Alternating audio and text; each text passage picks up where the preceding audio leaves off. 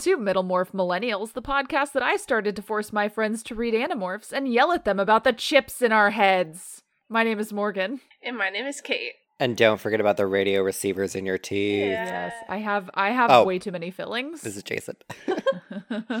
oh, I'm scared of the dentist. So, like, I haven't been in five years. Nobody shame me. it's like I'm scared of the dentist and orca whales. Leave me alone. Hey, as long as you take good care of your teeth, that's all we can really ask for, right? I, I have no teeth pain. The only pain in my mouth is when I get too stressed and I end up grinding my teeth in my sleep and my jaw locks. Oh. Ooh. That does not sound comfortable. I was gonna say about chips in your brain. I just was eating a bunch of chips, but different types of chips. So Chips they'll in end your up in head your and brain your one way belly. or another. yeah, exactly. Belly then brain. I oh, I am looking forward to my chips and salsa for lunch tomorrow. I will do that sometimes where I'm just like no Oh. meal, chips and salsa. Yeah, chips and guacamole. That's a meal. That's a very good meal. Yes. Mhm. I do have some avocados, but they are not ripe yet. you just sit on the sideline. I wait. I wait. yeah, yeah, I'm like staring. Uh, pro tip: if you want to make guacamole and you already have salsa lying around, just smash the, vo- the avocados and then put a couple spoonfuls of the salsa into the guac into the avocado, and then you have guacamole. Hmm? Low effort guacamole. No. Oh, sometimes I saw like people put like Cool Whip or some weird Oh, bullshit. yeah. no, never thank Cool. Whip, but I've definitely put sour cream in my guacamole because it does make a really good creamy guac. Uh, it's very Yeah. delicious. I like a chunky, a chunky guac. Well, I get chunky creamy guac. Don't get me wrong. here. we get the spiciness. Uh, we get all the chunky, creamy, spicy guac. Yeah, yeah, yeah, yeah. It's got it's ultra guac. citrusy uh, lime. Oh my goodness! All right, but really, here instead of a food podcast, we are an Animorphs podcast. Yes, and we are talking about part two of book number 15, The Escape, a Marco book. When we last left off, our children had narrowly escaped a bunch of hammerhead sharks that were going to fuck them up, but a mysterious alarm went off, and the sharks started to follow this transparent submarine that contained Visser 1, aka Marco's mom, and a Yeerk. well, yeah, Yeerk that controls. Yeah, Marco's, mom, and a Yeerk f- combined to make Visser 1. yeah. We could also talk about what all the aliens would taste like. Well, cl- but uh. I mean, okay, okay, hear me out. You know, in The Lion King, when they eat those big grubs, Yeah. and it looks Mhm. tasty, but you don't want to eat bugs, but those bugs look good. That's what, What? a Taxxon tastes like. Uh, first of all, you thought Okay, that looked tasty as a kid? Yeah. No. colorful. What? Well, at at, that's- I- at I'm not with at you. Morgan underscore Slay on Twitter. Did those bugs look tasty? Because no. I I would I always thought they were like gummies or like I don't know those like cream filled chocolates. Oh my god! Now I want See's candy. Okay, like let's just put it this way, you know, in Animorph fashion, if you were going after like bright, you know, uh, bugs or th- bright objects in nature, usually means it's poisonous. So I would not equate that as good eating. I mean, I don't know. They looked okay. Uh, but yeah, that's definitely what a Taxxon tastes like, is whatever the fuck those taste like. Uh, Ew. No. Their red jello eyes taste like. I mean, jello. everything tastes Lyran's like taste like space chicken, right? yeah, tastes like space chicken. Yeah, all the aliens. Just group it under space chicken and move on. Um, uh, Hork Bajir tastes like gator. Which is space chicken. Yeah. Once again, space chicken. my, my, my, my point, my point is proven. well, where we're at, um, Marco has returned home from getting chased by a bunch of sharks and seeing his mom, and he's bummed because he has to do a book report on Lord of the Rings, and this is before the movies came out. So I he know. did I looked it up that. too. I looked it up. I was like, wait a minute. This is like only a couple years off from the first movie. Oh my god, Marco's mind is about to be blown. this book Yeah, report right? would have been so easy. R- I mean, I feel bad for him because those are hefty. Yeah. Uh-huh. those those be tomes. Um And he's like, Oof. Lord of the Rings. It was three books long, and each of the three books was as long as three books. I only had to do a report on the first book, but even that was impossible. I mean, like during that time, actually a little bit before that, we we did The Hobbit in elementary school. That was fun. Yeah, for sure. But yeah, Lord I of the Rings not. is an I endeavor. would not assign the first Lord of the Rings book. He to, chose it. like an That's eighth grader. Yeah. yeah. He chose. He was supposed to choose a book for this book report, and he chose Lord of the Rings. And yeah, Yeah, should have chosen something else. Um, I so side note, a few years ago, I paired with a social science teacher at my school to give a novel assignment. So basically, students had like eight or nine novels they could choose from, and one of them was Persepolis, which is a graphic novel. And I did not tell them that Persepolis was a graphic novel, so a couple of them chose that, and then were like, "Oh shit, I'm not going to tell anybody because this is a graphic novel. This is easier." Ah, that's like a lovely little nugget you left there for your students. Good teacher. Good Yeah. teacher. It's like I'm not gonna tell them because then all, all of them will do Persepolis. Um, so in order to focus on his book report, Marco's like, you know what? Some reggae. I have a bunch of reggae from that one time I wanted to get dreadlocks. Don't worry about why, but it was a girl. I, I want to know more. In all honesty. uh, yeah. And so he's listening to Bob Marley sing No Woman, No Cry. And he's like, Well, that sounds like No Mother, No Cry. Great. Now I'm going to wallow in my own self pity. And then gets annoyed at himself for wallowing in his own self pity. And he kind of has this reflection time, few pages where he's like, I am angry at myself for running away. And also, he's feeling alone because there's plenty of support groups for people who have lost family members, but no one who's lost a yeerk lost their family member to yeerks. Um also re- a really sad moment. He says Jake is the only one who knows what he's going through because Tom is a controller, but he's like, "But we don't talk about that. We're like just best guy buds." And it's like, "Come on. No, Communication talk about is it. okay. Yeah. Eyes roll the toxic masculinity. Yeah, that's what I wrote down too. It was like toxic masculinity isolates men and boys from healthy emotional support system. Yay. no, yay. Yeah, Um, and then he has there's another heartbreaking section where he talks about how he fantasizes about freeing his mom, but knows that can never happen because the Yeerks will come after them and then find everybody and you know like he fantasizes about freeing his mom, but then it spirals into like and then the Yeerks find us and then all of humanity is lost. So he has like he can't even really properly have that fantasy where he is imagining being with his mom again or saving her and he is screaming so he just screams into his pillow. I am way too young to have to deal with this kind of stuff. And then looks up and his dad is there. Hello. Whoops. and his dad is like hello son. Would you like to watch a sports ball? A he says ball. the game. I was wondering if you wanted to watch the game and i just noticed how that's not specified. You know the game the sports ball game Um, let's see. And then he's like, "Nah, I got homework and stuff. Sorry." And he's like, "Okay, that's fine." And so he starts to leave. His dad starts to leave, and then he turns back and says, "You know, Marco, you can always talk to me." He's like, "Yeah, sure, Dad."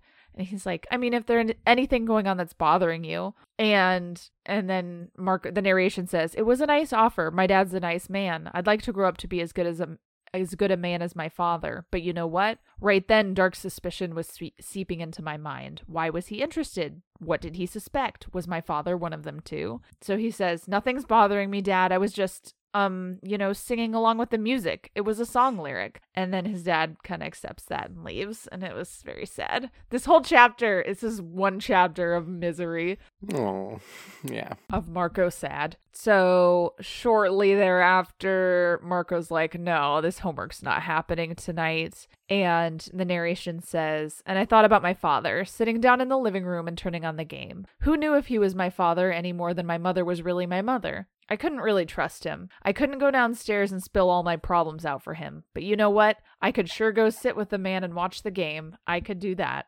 Eh. well, Lord of the Rings does not get read that evening. Let's no, it just does put it not. that way. yeah. Uh, so cut to the next day. They're in the woods behind Cassie's farm discussing the sharks that attacked them. And this part is super fast. It's like, sharks attacked us? Okay, you know what has sharks? Ocean World. All right, let's go to Ocean World. Then they're at Ocean World. I know, I know. It's just like okay, we just like sped through that that narrative. Yeah, just, just bam, bam, out of here. However, there is a, an important part I will go back to where Ax says there's not enough room in the shark brain for a yeerk. So they're like, oh, what's supposed to go? Like, okay, then what is going on with these sharks? Uh, so it's not like the horses from last book. exactly, They're they're, not not, like controllers. your court controllers because apparently yeerks can't fit inside the shark brain. Well, I thought that was stupid because I think the wit said it was like too small, and it was like, yeah, but like a Gedd brain it wasn't too small. I'm like, don't you just like envelop the brain anyway? It seems like they just push themselves into the crevices. Like, I don't know how it being too small would be the problem. I feel like that would be like easier. Later on, they said like- that they needed to, they need ear canals and sharks to be able to get in. That too, yeah. Don't sharks technically have ears? Do Uh, I shark. think okay, they Google. have sensory. Okay, he. Morgan, continue narrative. I will answer this question. Okay, yes. This is one of the things I want to talk about the later part because I was like, I was like disagreeing with. it. I was like, wait, this doesn't make sense to me. Like, I, I was like, I don't know. Maybe I'm just like, maybe I'm just completely wrong. But I was like, this just seems more like plot reasons. I'm like, how can they do this animal but not this animal? Okay, sharks have a cute sense of hearing and are sensitive to low frequency signals. They're able to track sounds and are particularly attracted to sounds made by wounded prey. Their ears are located on either side of their head behind the eyes, and they are visible, but they're two very small holes. Yeah, like, but the human ear canal ain't is I- like I- big again, enough. we're getting into Yeerks can and Yeerks can't, and it's all about and their. don't worry about it is the answer. also, I'm just like, I am worried no, no, about no. it because I, I'm just like, this I doesn't agree make with you, sense. Jason. It's a sticking point. Uh, but it's just like, eh, MacGuffin. I don't know. um, Oh. when you Googled that question, did you also get a picture of a shark with photoshopped on human ears? Yeah. well, Google do sharks have ears? You'll get that picture. it's again. Um, oh my god, I hate the internet sometimes. I, I mean, I already It's saw sharks shark, with too. human teeth, so Yep, and and I've talked about Sonic with the crazy teeth too. So we're Yes. going full circle. oh, so also they're all like, okay, well, we have to figure out what's going on in this facility. Marco, in particular, is a little bit more gung ho than usual. Um, not only because he wants to find out what happens to his mom, wh- what's up with his mom, but he is also trying to kind of cover up or compensate for the fact that he ran away yesterday. Um, and he says nobody noticed, but I noticed, and I'm like, they noticed. They're just not saying anything. um, so they go to Ocean World and they're at night and they're like, okay, tonight we're gonna go to Ocean World. Tomorrow we have an assembly at the end of the day, so let's go fly out to the island that day. And with nary a transition, they're at Ocean World Yep. which is basically a big aquarium. They all demorph. They have a chat about like how the fuck are we gonna do this? Um, like we have to touch a shark. They do this at nighttime too. It's at it, they Say do this again? at they do this at night as well. Yes, they are at night. Yes, and Rachel's like, well, there's one shark. They don't have to be conscious. Let's all go dolphin and fuck up this poor shark. It's Oh. again. This is where Yeah. I'm like, this planning, like it's just Their so- planning is bad. in Their planning ep- is bad, and book. their planning is like needlessly hurting innocent animals. And it's just like this shark is already in captivity and has to deal with people pounding on glass all day long. And then now they go in and they're like, yeah, let's just go in and beat up a shark. I'm just. And Cassie's like, no, we can't do that. Are you kidding me?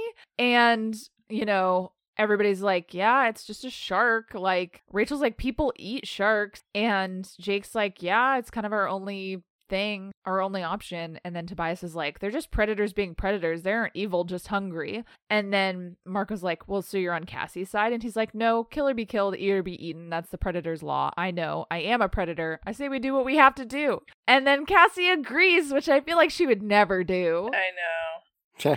I mean, all right. But- let's let's just preface this to anybody who's listening. Like, it doesn't end up this way, Yeah. but still, the fact that they even talked about just like this is our plan and we're gonna do this, that uh, I was just like, you guys, loss of animal morality. Yeah. And I feel like they wouldn't have gone through with it, but who knows. Um so bef- because before they could do that, they are interrupted by a security guard who for some reason has a gun. Like do SeaWorld security guards carry guns? you 'Cause I gotta feel protect like yourself from the fishes. Yeah. So the human animorphs dive into some bushes, but Ax is caught off guard, and the first security guard's like, What the fuck is that? But he calls to his captain, and the second security guard comes over, and he's like, What's that? He asks calmly. Why, that's an Andalite, son. That certainly is an Andalite. And so the captain is a controller and he takes the butt of his gun and knocks out the first uh, security guard and declares that he will surely be promoted for capturing an Andalite bandit. Did we have a Andalite bandit equals drink? I don't know. Probably. bingo We sh- card. if not, we should. It ever, ever keeps expanding this bingo card. Yes. Drinking anyway. Okay. And they're like, what the fuck? So Jake is just like, he needs a distraction. And Marco's like, okay. And he pops out of the bushes and just is like, hi, is this the way to the souvenir stand? And Tobias, also not being stealthy again, takes a moment to scoop some eyeballs. And Mar- this is another action sequence. I've already had two action sequences. It's a very actiony book. What can you say? Yeah, and Marco jumps for the guy's gun, which goes off in Marco's hand, and then they run. So we get another chase sequence. Um, so they run, but the gunfire attracts attracted other guards. Controllers are just normal human guards. It almost didn't matter. They all had guns. So that's an allegory for police. um, so the guys they run, they find a locked door that Ax opens with his tail. They all pile in and shut the door to find themselves in this plexiglass tunnel surrounded by water. And it's fully dark. The only lights are red exit signs and moonlight coming through the water. And I really liked this exchange because Ax is like, now this is an interesting human concept. This hologram makes it almost appear as if we're as if we're underwater. And Rachel's like, Ax, that's not a hologram. And he's like, then we are underwater, protected only by ma- mm-hmm. badly made human plastic. Yeah. Why do humans do things like this? like this. I did enjoy that and Ax moment. I just like mm. his I they emphasize do and I just really like that. Why do you do these things? Very desperate, like doesn't understand. So then they get cornered by two more security guards. This time both of them are controllers and Jake's like, "Okay, I'm open to suggestions as what we should do." And Marco's like, "Fine, take a deep breath." And he's like, "Oh shit." So Marco's like, "Everyone take a deep breath." Axeman, just how badly made is human plastic? And Ax figures out what he's talking about, swings his tail, cuts a gash in the plastic of this tunnel that they're in. One of those, if you've ever been in an aquarium where you walk through the tunnel and the fish are swimming over you, that's where they are. And so he cuts a gash in that plastic, and the water pressure does the rest. And all the water rushes into the hallway. I want to know how the frack the tank did not drain all the way out because it goes in this hallway and supposedly there's doors on the either end of the hallway and those doors magically are able to hold all the water pressure in and it just fills up the hall. Well, I just want to know how Ax cut through three to six inches of aquarium He has glass. a very Yeah. strong tail. He has been working on his uh, tail crunches and they have been showing.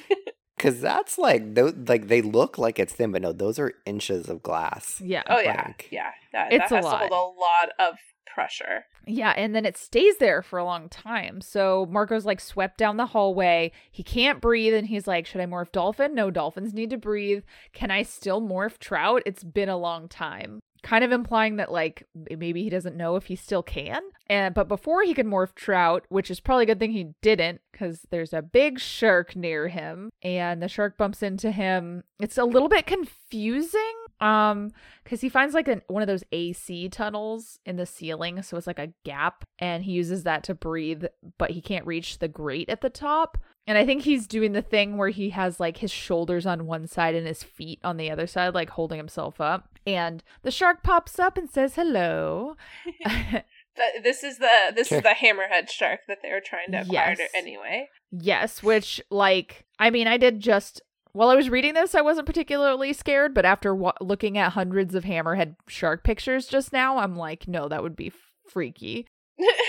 And he knows his only choice is to acquire it and hope it isn't like the dolphin earlier that did not uh Settle t- down. do the morphing trance yeah so he just like drops onto the shark and acquires it and then they float through the hole that Ax made earlier where he just finds the others. End of chapter.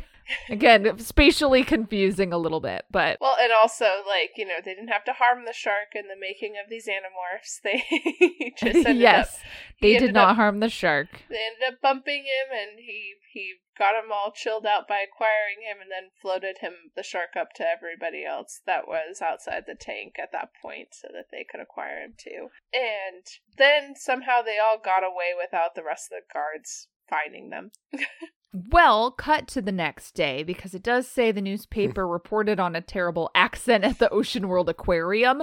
Two guards are missing, also several fish. The rest of the fish, just a few fish are missing. The rest of them are fine.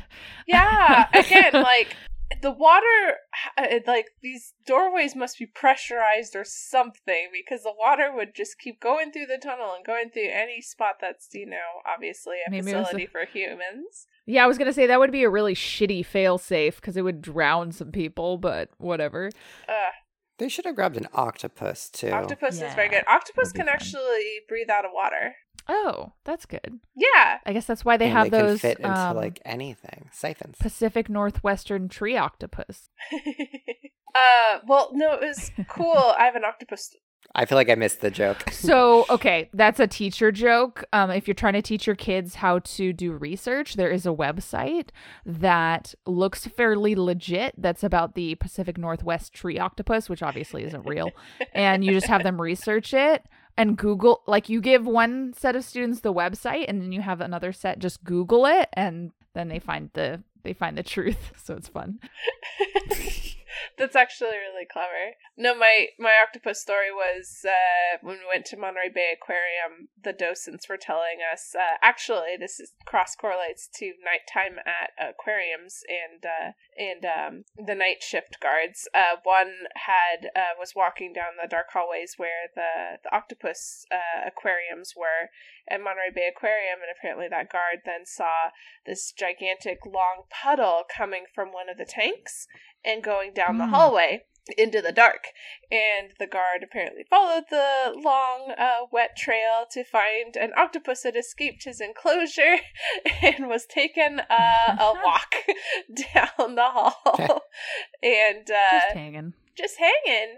And uh, it's a great story, but now they have to be. You have, they've been making very much more secure uh, tanks for their octopus uh, because that particular octopus they didn't know that they had in the enclosure because it was from the tank that uh, cycles in water from the bay every single day. And so that particular uh, uh, tank that's full of actual natural ocean water coming in and out every single day uh, cycles in a lot of small animals and uh, plants and things like that. And that's what actually had filled out that humongous tank at the monterey bay aquarium is every living small creature uh, eventually uh, that kind of came in from uh, the cycling of water uh, planted itself and grew very big into the tank and uh, a small baby octopus at one point had gotten in there but they didn't know it existed and so for a while there the people at the aquarium were flummoxed why there was a bunch of like shellfish and stuff just eaten up at the bottom of that tank until they found out about this uh, octopus that went walking on its own in the middle of the night that uh,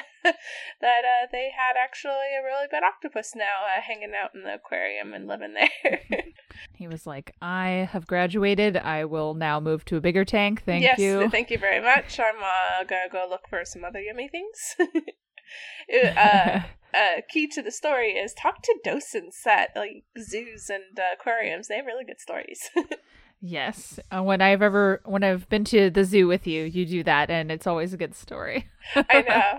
Well, they're they're always there, and sometimes uh, they just look kind of bored and stuff, and so you get you get diving deep enough on some things. You uh, you find good facts. Yeah, they're there because they like the animals. They So love the animals. Yeah. uh, ask people who are interested in stuff what they're interested about, and you'll always get like a fun story. Oh yeah, definitely. But yes, uh, the Great Pacific. What is it? Great Pacific West Tree Octopus Morgan? Northwest Pacific, uh, uh, no, North Pacific tree octopus or something like that. Gosh, You can Google it. I was just doing that for a lesson today, or like looking at it for a future lesson. So That's awesome. I love it. Um, So, oh, yes. So, two guards are missing, several fish. The one guard who did remain told the tale of a bizarre half deer, half human creature. The aquarium spokesman sort of implied that the guards must have gotten drunk and shut up the place, causing the tunnel to shatter. Also, in other news, Marco got a D minus on his paper, which he had written on the bus, but like five pages on the bus, pretty good. You only had to write five pages on Lord of the Rings? Oh my gosh, that's like an insult Like, to Tolkien.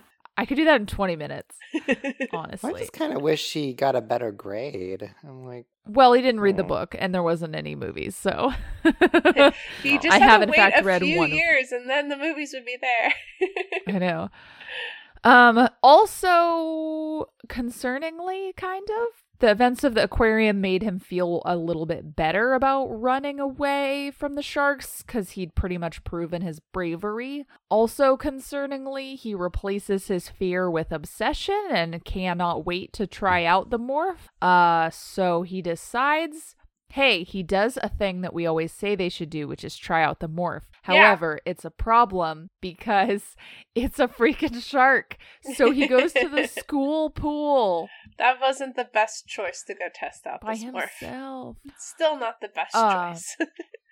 And the uh they had decided to delay their mission until the weekend, so he had to wait like a couple days and so he couldn't wait. He was wanted to he also it's implied that he wanted to feel this confident mechanical mind of the shark. So he changes into his gym shorts at the school pool and kind of looks around, hops in, starts to morph, and the second he's changed enough for people to notice, some two dipshits show up. As uh, always. Yeah, Drake and Wu, two total jerks, two abject total bullies. They were also great Oh divers for the high school. T- uh, uh, they were also great divers for the school team. At least Drake was. Wu was a complete burnout. He had the IQ of cheese. so these two guys jump in, and one of them kicks Marco in the chest. And he's like trying to reverse the morph because he, if they go under the water, he is part shark, so they will see that. And Drake tells Marco to leave as he's still reversing the morph. Um, but Wu takes a hot second and decides to dunk on Marco's mom like an asshole. Oh, total, total. I was like, these, I was like, who's raising these kids? Like, fucking asshole. Just insensitive asshole. Also, why is Marco morphing a saltwater Yeah, creature? in chlorinated in water. a chlorine Yeah. pool? That was going to cause some uh, problems there in a hot second once you grew That gills. would be painful, yeah. Yeah. Yeah. Um, yeah, this kid is like, I totally have seen this so many times where the kid who is a total dipshit is hanging out with this guy who's just a borderline dipshit. And the borderline dipshit is more of a dipshit when he's around the full dipshit. like, because Wu says, Yeah, go run home to your mommy, Marco Roni. And Drake is like, He can't. His mom's dead. In kind of like a layoff kind of tone. And Wu goes, Boo hoo. His mother probably just ran off with some dude. Like, what the fuck? what kind of bullying is this? Anyway, they don't bully like this anymore, at least that I hear. Anyway, eh. so Marco is like part shark, so he's just staring at this guy's neck and he's like, you know what I could do? I could fuck this guy up. And then the guys start to get freaked out that he's just staring at Wu's neck. And then Jake shows up and talks him down. Well, and, Marco's uh, like staring at his neck because as he has like shark sense and he's like sensing the pulsating blood and he and he can feel the shark teeth still in his mouth. Yeah. And so he's talking to Jake and he's got like a lisp because of the shark teeth. And Jake is like, he's not the one responsible for your mother. Don't punish him for the sins of someone else. Save it for the real bad guys, Marco. So he's like, fine. And he demorphs and climbs out of the pool. And Jake, which like lets him off easy, I feel like. Also J- lucky that those two bullies were not yeerks to begin with, or else that conversation might have clued a few things in. Yeah. Yeah. I mean, I kind of wanted Marco just to bite his neck Yeah, off. yeah, right? was Like- sort of like, do I don't know how the pool got bloody. Uh, no idea whatsoever. glass shark um So Jake is like, maybe you'd better sit this next mission out, Marco. And he's like, Jake, you'd have to kill me to keep me away from that island. So basically, like, that's the end of the conversation. Uh, except, cut to, I told you there's a lot of scenes in this book. cut to the start of the mission. They're kind of on the beach. And Jake's like, Marco, you have to stop being so tense. And he's like, okay. And Marco's like, You're telling me it's more relaxing for everyone if I act like we're all gonna die? Jake's like, Yeah, that's what people expect from you. And so, Read the script, You know, Marco. yeah, right. They go back to the group. Oh, before they go back to the group, Jake is like, Maybe it's time you told the others what's going on with you. And he's like, No, there's nothing going on with me. And Jake is like, Marco, your mother is down there. And Marco flinches. He'd been trying really hard not to think about that fact. And he basically says, That's not going to help anything if I tell them about my problems. And Marco tells Jake he doesn't want to be pitied. That's like his least favorite thing. And so they just kind of leave it at that. So they return to the group, and Marco makes some jokes about Xena Warrior Princess at Rachel and Mice at Tobias to make things seem more normal, and people seem to respond to that. So then they wade into the Watcher and morph. And as he's morphing, Marco cuts himself on a rock. Uh, which will become important as soon as the shark instinct kicks in because he senses blood nearby and starts to circle around and he's like restlessly searching for prey. Uh, but when he can't find any prey the shark brain gets confused which provides marco an opening to seize control of his mind again. And he just yells oh it's me it's my blood that's my blood and gets the rest of them kind of back Well, everybody else was also uh, going into their shark instincts too and circling and smelling the blood as well, not just Marco. yeah right uh, which doesn't make sense for Ax because he's already morphed a shark but whatever uh, a different shark I, what are we doing? I, I'm helping too. A couple times. yeah, so they swim around the island after they all get control of themselves, and it doesn't really take them long to find the facility. And the sh- the guard sharks just let them right through. Hello, welcome like to the club. We have jackets. yeah, Loan sharks. Nah. oh my gosh. What is it? Land shark. Something shark. Sand I know shark. Jenna Marbles has a funny little shark with her video with her dogs. It's cute.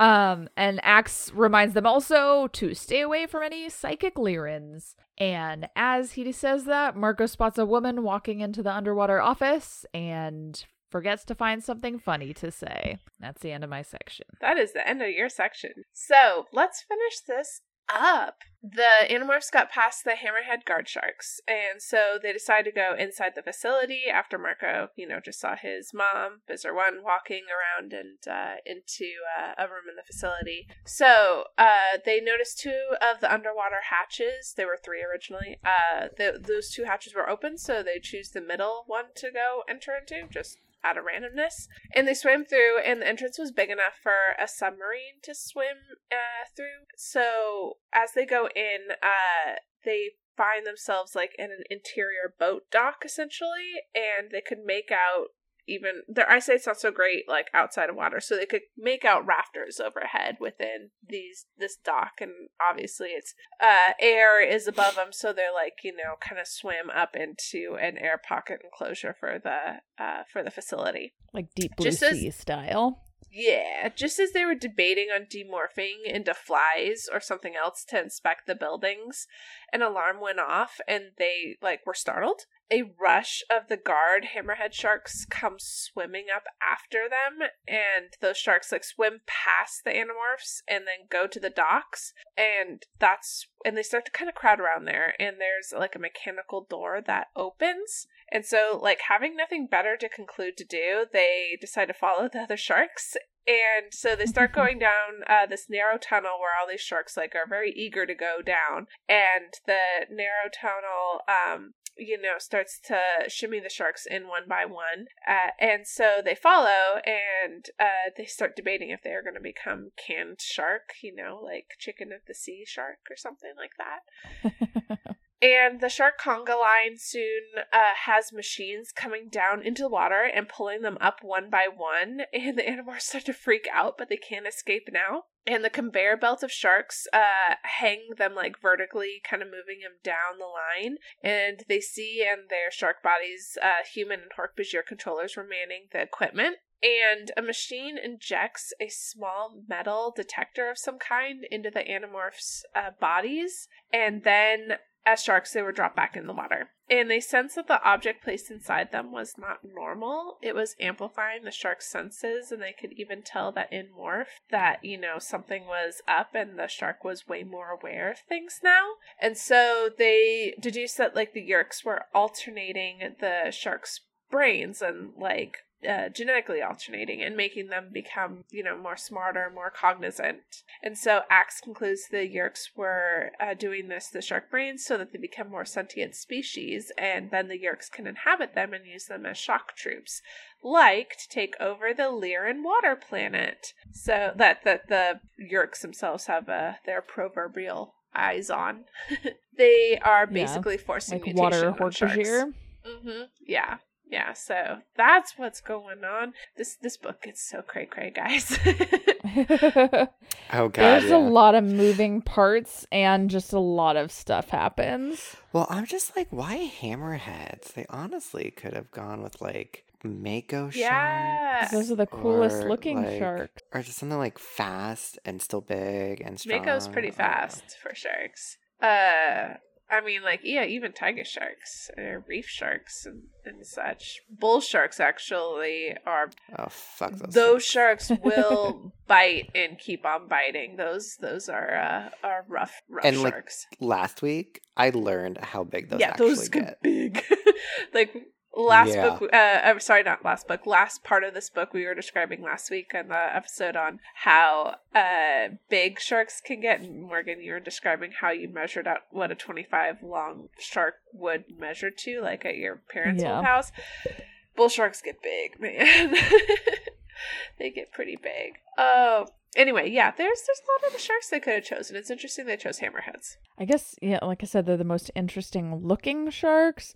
I And mean, they have you seen like, like- the sawtooth shark, the one with like the the saw bone uh uh coming out its front? Yeah, but I thought those were expi- expired. I thought those were um extinct. No. okay. Google. Bear with us. Oh yeah, those are cute.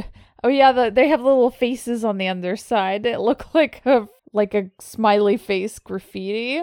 Yeah, no, they're they're What they're the not extinct. is- That's not real. That's not real. That's not real. Oh. Permian whirl tooth shark. That's not. What? You mean the old school one? It's just just a bunch of photoshopped sharks with uh like a saw blade on the bottom of their lip.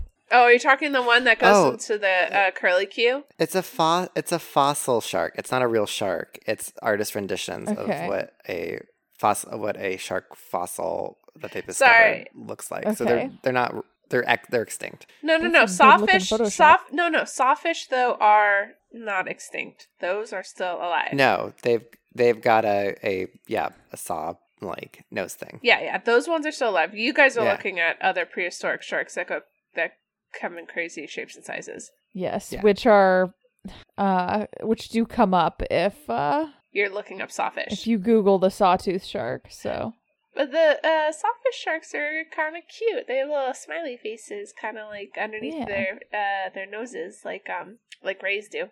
Anyway, yeah, the Yeerks could have chosen a lot of different types of sharks if they wanted shark troops. Let's just put it that way. Even the mega mouth shark that we were talking about before, deep sea shark. So the Animorphs knew they needed to get out of the water to have a look around. They started to demorph in the water and look for cover as uh, so they could then remorph into flies. But as Marco got smaller, he felt an incredible pain in the back of his head, and he shouted at the others to stop morphing, stop morphing, in thought speak.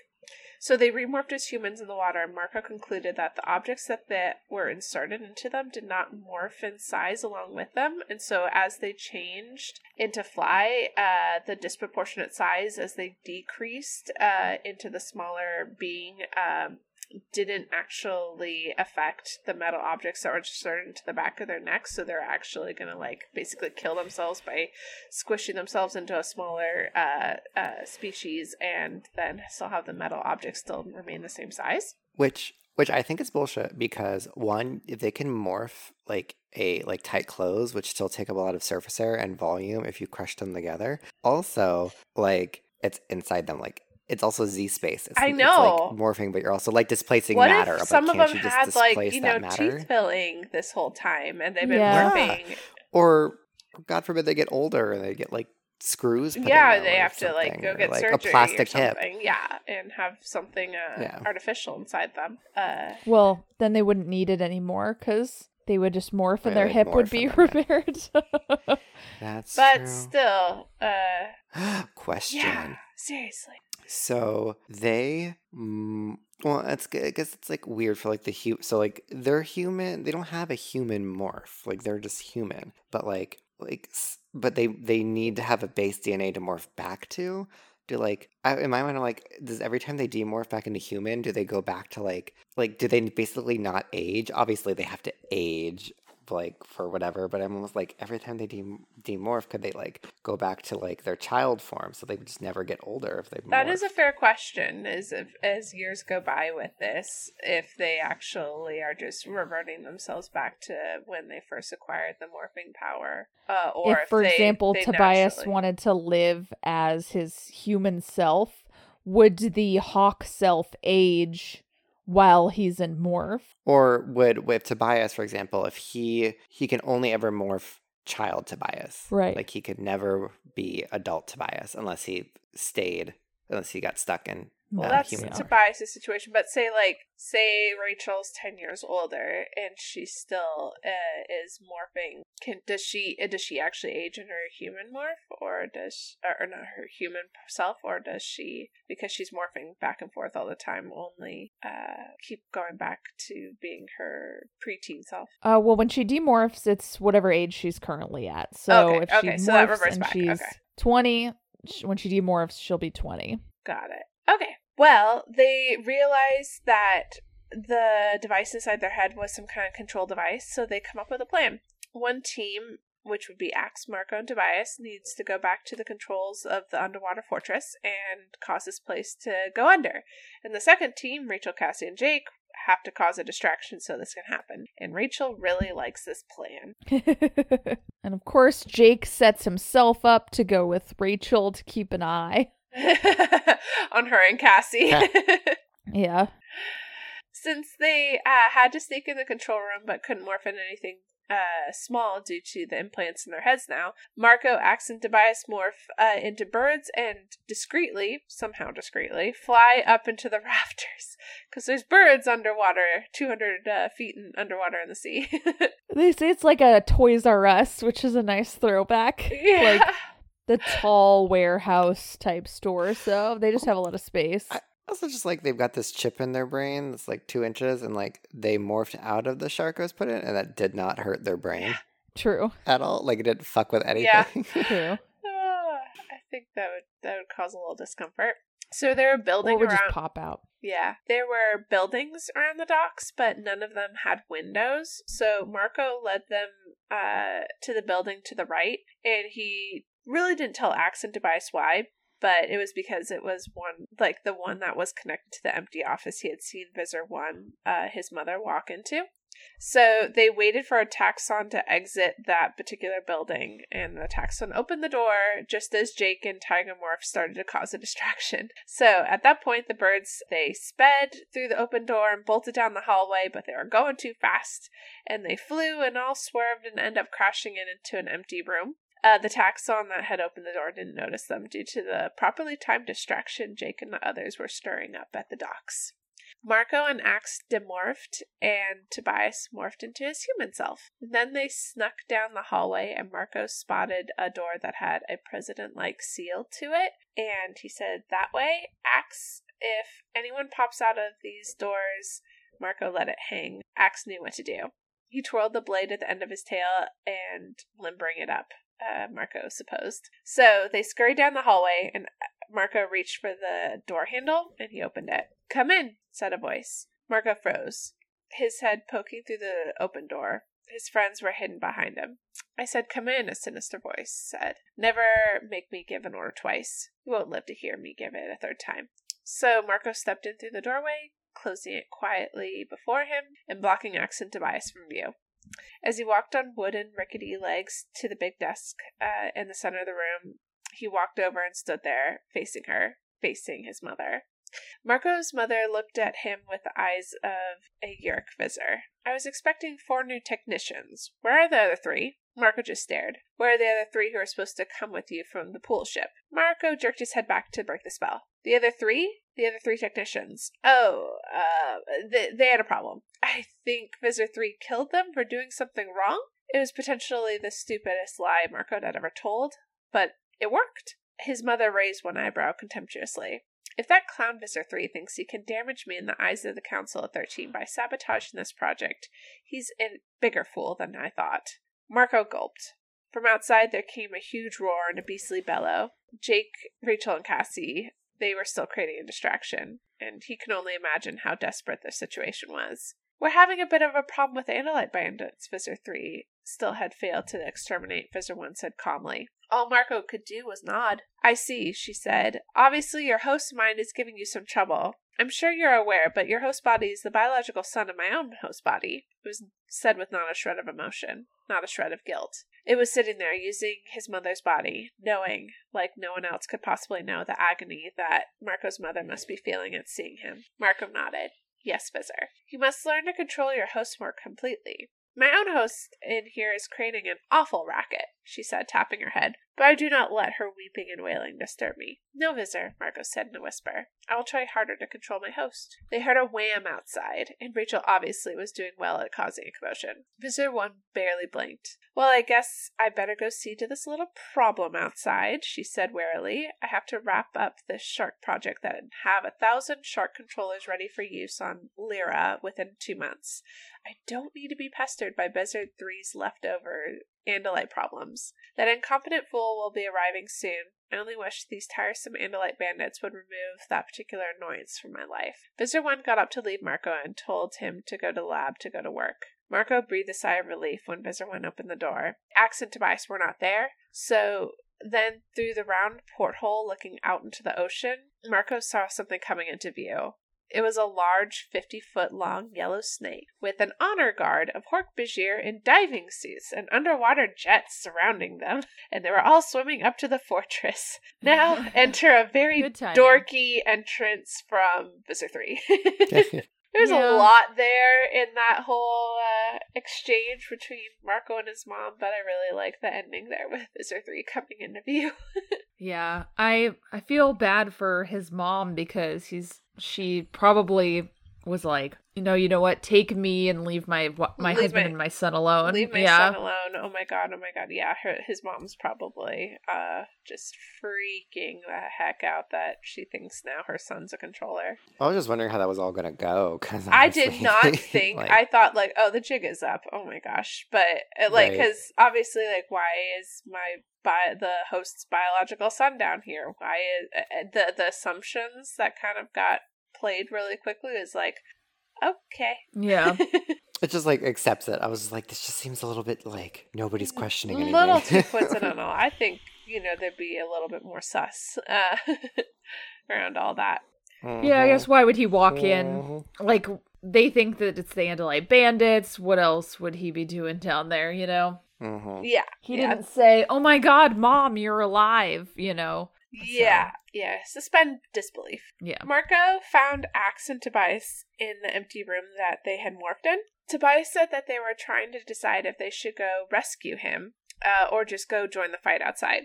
So they, uh, Tobias and Ax had already accessed the central computer for the uh, the facility, and Marco told them about Visser Three uh, approaching, and it seemed like he was just happy to come here at this point anyway, ju- uh, just as they were about to try to destroy the place.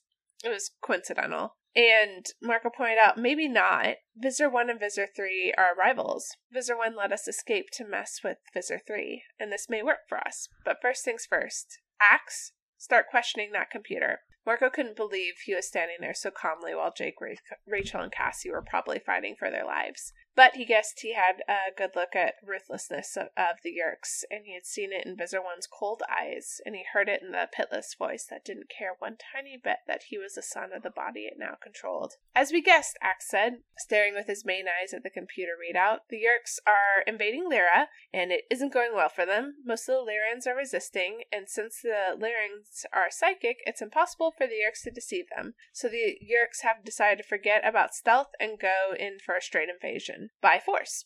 Tobias wanted to get out of this fight at, uh, wanted to get out and fight at this point and he was like saying guys let's just go out there and help rachel and the others like need to go ready to fight dude My um, girlfriend needs me. yeah exactly but first marco asked if Ax can figure out how to remove the implants in their necks Ax communicated with the computer, finding out that they can liquidate the implants in their heads and all the sharks' heads uh, as well if they destroy this facility.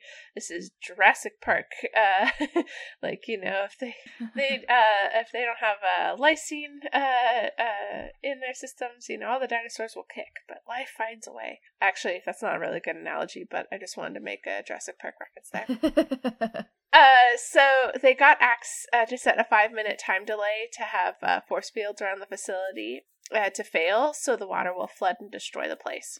And then they ran out to join the others, and they started to morph down the hallway as they went.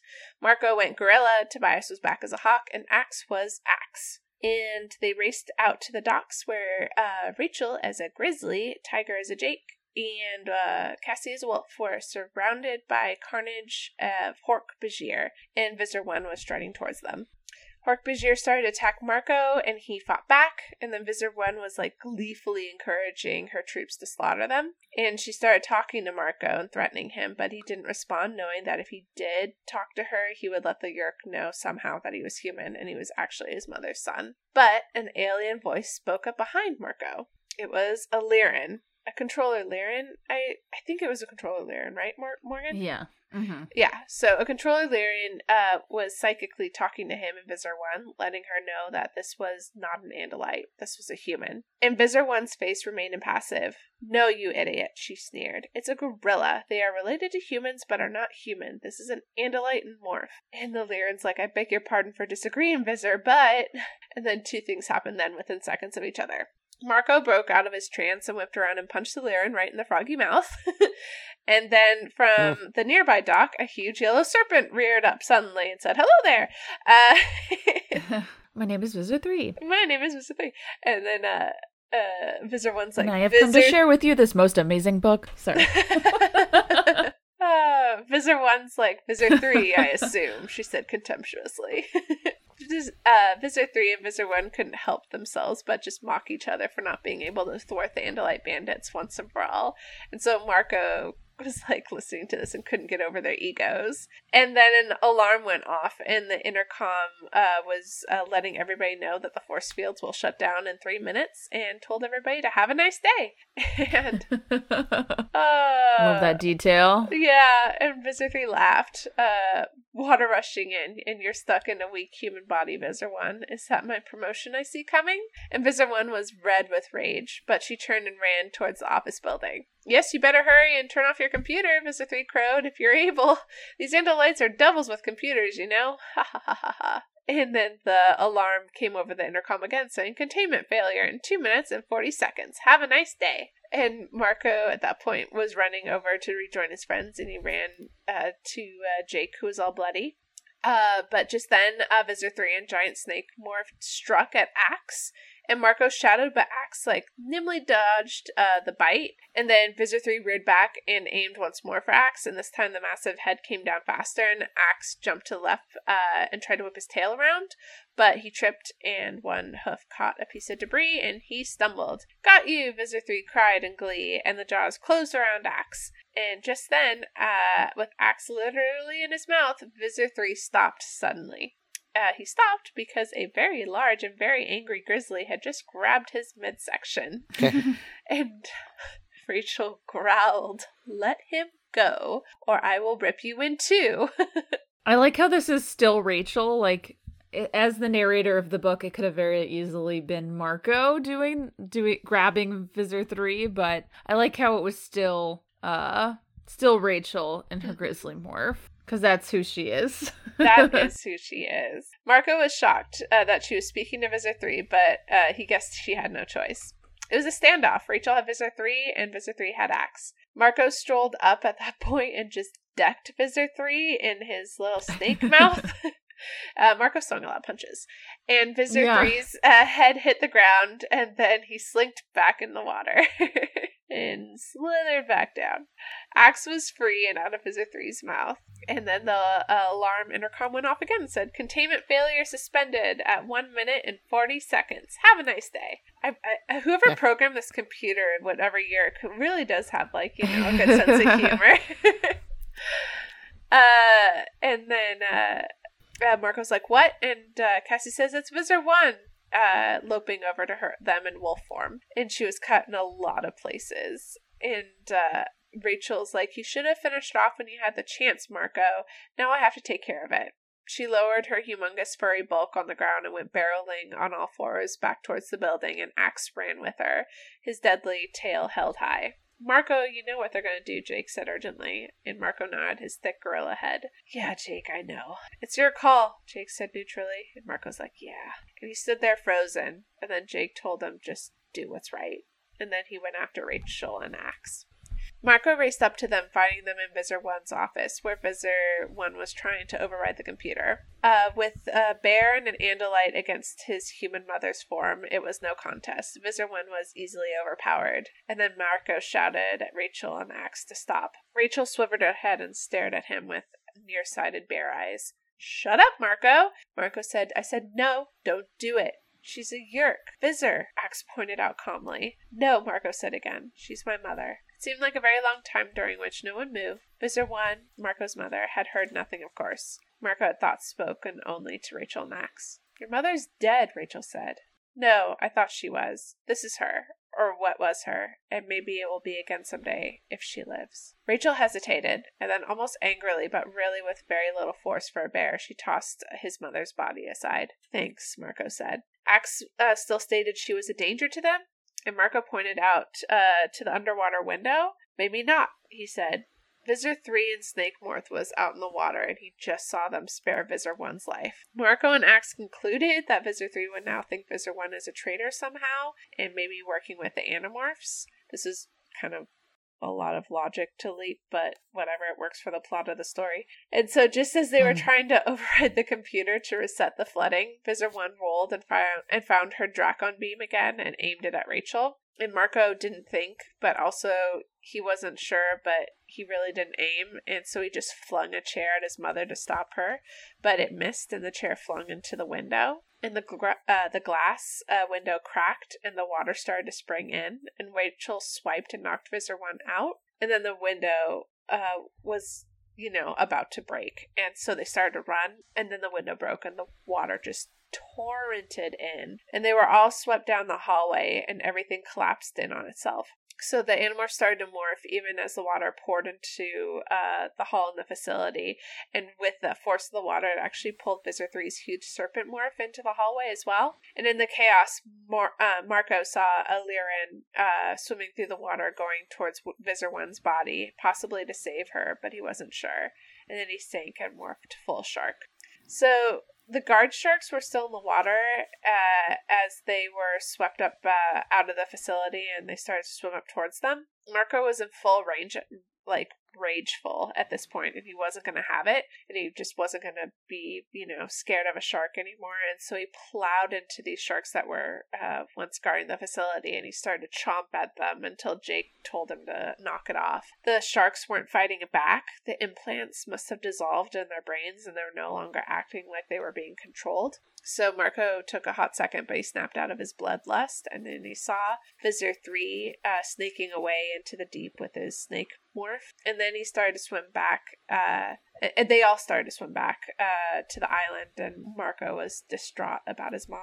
He felt the energy drain out of him. He was exhausted, exhausted and defeated. He waited for someone to say something nice, something sweet and comforting, something that they would never have said to the old Marco. Hey, I just heard something, Rachel said. Mechanical. Like, it's the same sound the sub made. The transparent sub. I hear its engines. I don't hear anything, Tobias argued. It's coming from over in that direction, Rachel said. Over closer to me. I didn't hear anything either. Maybe Rachel was just making it up. Maybe she's just trying to give Marco some tiny hope to cling to. It didn't sound like something Rachel would do. But there are hidden depths to Rachel, and there's times she'll surprise you. Thanks, Xena, Marco, Marco said. You know, if she said you're welcome, Marco would have known it was a lie.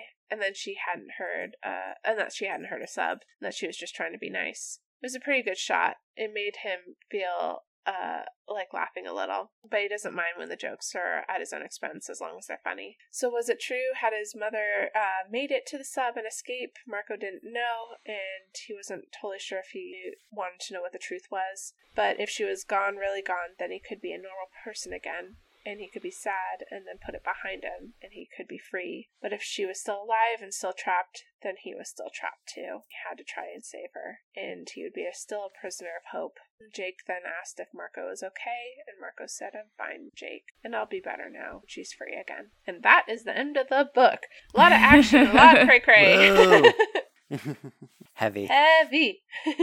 Tobias has a problem with the hawk. Mark has a problem with the shark. Rachel has an issue with their grizzlies. Rachel didn't really have that much problem with her grizzly. Her grizzly just got bloody as a, every every fight. Well, she went and acquired it when she was having problems. Like that was her. Uh, oh yeah, I mean, way like, of ev- coping. yeah, every single book is a, a deeper exploration to the uh, psychosis of all these poor children. Yeah, so that's book fifteen, The Escape. It's, I felt uh, bad for the sharks at the end that Marco was just like Yeah. chomping on. Again, It says he bit off the top lobe of one of their tails. Like, dude, calm down. They're just sharks. my gosh. Uh, he's he's struggling. Emotions for a teenager, preteen, whatever. I, uh, yeah, that's where I was like, they didn't do anything. They were just being controlled. Yeah. Ah. Any final thoughts? Good book. I mean, decent. There's some leaps of logic there, like Visser One not being more, you know, like why do you have this more, uh, this, uh, this host, uh, to to Marco showing up at uh, her office was a weird one, and the now Visser Three is going to think Visser One somehow working with the Animorphs is a, a weird leap of logic too. But other other than that, everything else is very believable. I'd love to see the Vissers pit against each other. That could be I, fun. like a whole book of them like bickering would be really funny. oh, there is a whole book of them bickering, and it's called Visser. So, Oh yay! have fun. Ugh, I think that's oh my gosh. I keep saying that one's my favorite, but it really is. Um yeah, I like this book cuz it's the one, you know, it's the one where everybody finds out that Marco's mom is Visser 1. Before that only Jake knows and we've got we've got hijinks. We've got not just Marco's fears, but also Tobias's fears a little bit. yeah. Hmm And Jake kind of having to deal with both of those. Well, and then Marco actually like understanding Tobias's fears to an extent. Like he's narrating this book, and he also is just like, yeah, Tobias does not seem like he's registering that Tobias is not comfortable about some of this stuff. Yeah, they're all very emotionally intelligent children, so that's They've gotten Cool. better. Marco wasn't at the beginning, but yes, they've gotten better. uh well the next one we're doing is book number 16 The Warning. It is the rhinoceros book. Ooh, Very exciting. So they finally uh, start acquiring some other species. uh yeah, we'll get there. Do they go back to the gardens? They have to go back to the gardens. Yeah, they do. Okay, good. Yeah, they need to just every single exhibit. Just hello there. Um yeah, I'm trying to look and see if there's any like kind of triggers. Um one of them almost gets squished as an insect. Uh, that's every insect Oh. morph. No big news there. or like does get squished like and almost die Goo.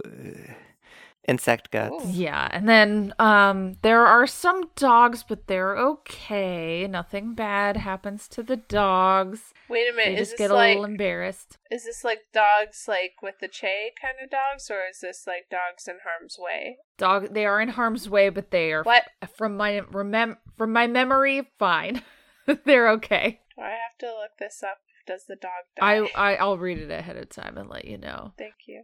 yes uh let's see this one is Jean- oh jean is jake's mom She has a name. Oh my gosh. Yes. And Oh, Steve cool. is the dad. Oh, uh, Jake's bookie mother finally resurges and she has her own storyline. yeah. Not Yay. necessarily. She does appear. What? She doesn't single handedly like evict the Yeerks out of Earth. Yeah, I feel like this um we were just complaining about how Cassie's last book doesn't really have anything substantial and she does get a little bit more in this next book. So, like she gets That's more good. substantialness. yes, subs- she's more substantiated. Oh, okay. Yeah. So, I'm seeing that's all I'm seeing. Everything else looks fine. Cool. Can't wait to read it. This next one is about the internet. Oh, Ooh. Deep dark. we get to scary go to some chat rooms. Yeah. Oh, this is the one that we talked about last time. Okay, cool.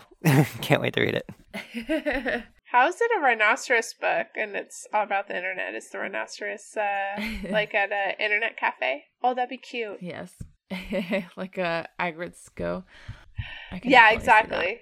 I, I knew what you're talking about. I, I do like that series. yeah, so you can send me. Hey, if you want to get in on those predictions, send them to me. If you want, I'll tell you if they're real, if they happen or not. I'm at Morgan underscore Slay. Uh, you can email us, uh, whatever, or you can actually uh tweet at us directly your predictions, and we won't tell you whether or not they're gonna come true at Middle Morph. Check out my other podcast about Reddit relationships. Are the letter U the word serious pod on Twitter? It's a good time. Jason was on once. It was fun. I enjoyed it. ranch You should listen to it. Yeah. Kate will have to be on next time. I'll talk about ranch dressing too. Yes. We all love ranch dressing. And tuna. And tuna fish. All right. Kate, uh, no, Jason, how can people get a hold of you? They they can hold me by the buns at um on Twitter at bottomist underscore prime Let's be serious here. by my cinnamon buns. Cinnabon. You know what has the, the best store bought cinnamon rolls? Trader Joe's. Ooh. You mean like the ones you bake yourself? Yes. Yeah, those ones are very Oh, good. they're pretty good. I'm actually making I'm I'm making those this weekend. Yeah, Nice. those are really I'm making good. biscuits and gravy. Oh. Anyway, So when can I come over to both your guys' Yeah. houses? yes, I'll mail you some. ah, Kate, how can people get in touch with you? you can't. So suck it. BD. Sorry, no, I uh, am not on social media, so you know. Sorry. Big vulva energy. Let's go for it. So, uh, yeah, you can, uh, in keeping with uh, invisible submarines or transparent submarines, my bad, you can, you know, use sonar and try to communicate with me that way, and I'll hear you underwater here at some point. Or if that might be a little cumbersome for you, you can email us at middlemorph at gmail.com. Woo. And we will see you guys next time for book number 16, The Warning. Get your rhino facts ready. Yeah! Rhinos are so cool. Peace. Bye. Bye.